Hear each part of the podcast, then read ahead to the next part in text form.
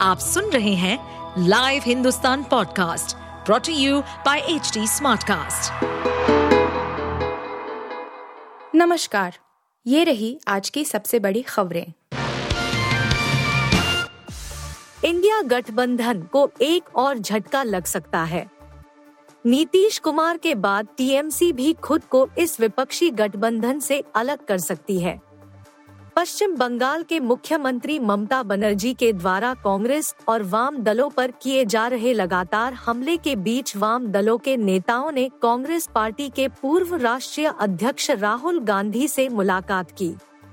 इसके बाद उन्होंने दावा किया कि टीएमसी जल्द ही इंडिया गठबंधन से अपनी राह अलग कर सकती है। आपको बता दें कि राहुल गांधी की भारत जोड़ो न्याय यात्रा पश्चिम बंगाल पहुँच चुकी है। गुरुवार को वामपंथी कार्यकर्ताओं और समर्थकों की एक बड़ी भीड़ राहुल गांधी की भारत जोड़ो न्याय यात्रा में शामिल हुई। राजधानी दिल्ली में बीते 24 घंटे में हुई बारिश ने दिसंबर और जनवरी के महीने का सूखा समाप्त कर दिया है।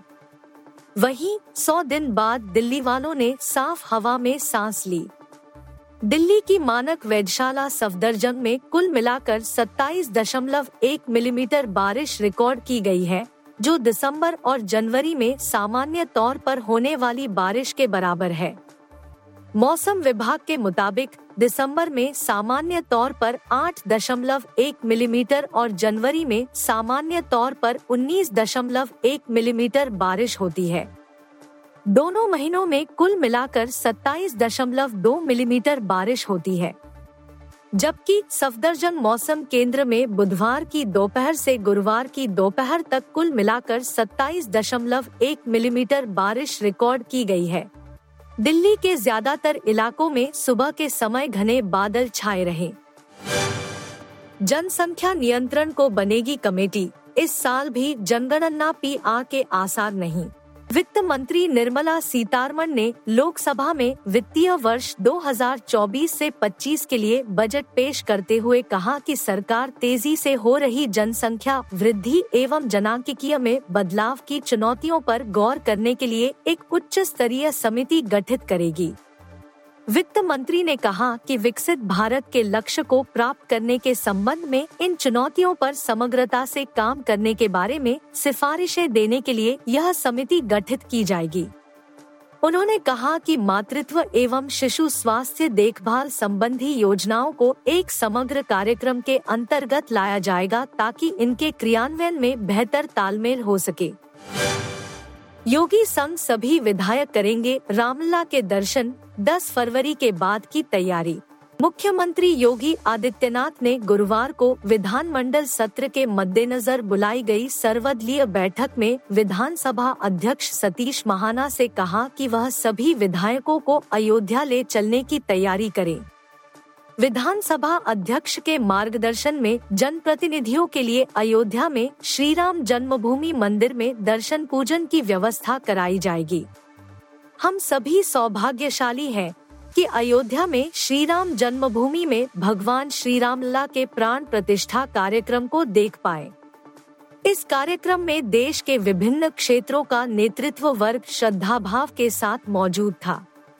माना जा रहा है कि 10 फरवरी के बाद सत्ता पक्ष और विपक्ष के विधायक अयोध्या जाएँगे। इस तरह इसमें यूपी मंत्रिमंडल भी अयोध्या में रामलला के दर्शन कर लेगा। पुष्पा के एक्टर जगदीश को राहत, जेल से बेल पर हुए रिहा, अल्लू अर्जुन के साथ शुरू की शूटिंग। फ़िल्म पुष्पा के एक्टर जगदीश प्रताप भंडारी बेल मिलने के बाद पुष्पा दो की शूटिंग के लिए आ गए हैं। जगदीश के आने से सेट पर सभी काफ़ी खुश हैं, क्योंकि उनकी वजह से शूटिंग करने में काफ़ी देरी हो रही थी। उनके सीन फ़िल्म में ज़रूरी थे इसलिए जगदीश का काफ़ी इंतज़ार किया जा रहा था। बता दें कि जगदीश पर महिला को आत्महत्या के लिए उकसाने का आरोप लगा था। जगदीश को एक महिला को उसकी इंटीमेट फ़ोटोज़ वायरल करने की धमकी को लेकर उसे आत्महत्या के लिए उकसाने के आरोप में गिरफ़्तार किया था। आप सुन रहे थे हिंदुस्तान का डेली न्यूज़ रैप जो एच टी स्मार्ट कास्ट की एक बीटा संस्करण का हिस्सा है। आप हमें फेसबुक ट्विटर और इंस्टाग्राम पे एट एच टी या podcasts@hindustantimes.com पर ईमेल के द्वारा सुझाव दे सकते हैं। इस पॉडकास्ट पर अपडेटेड रहने के लिए हमें फॉलो करें एट एच डी हम सारे मेजर सोशल मीडिया प्लेटफॉर्म्स पर मौजूद हैं और ऐसे पॉडकास्ट सुनने के लिए log on to W W W dot H D Smartcast dot com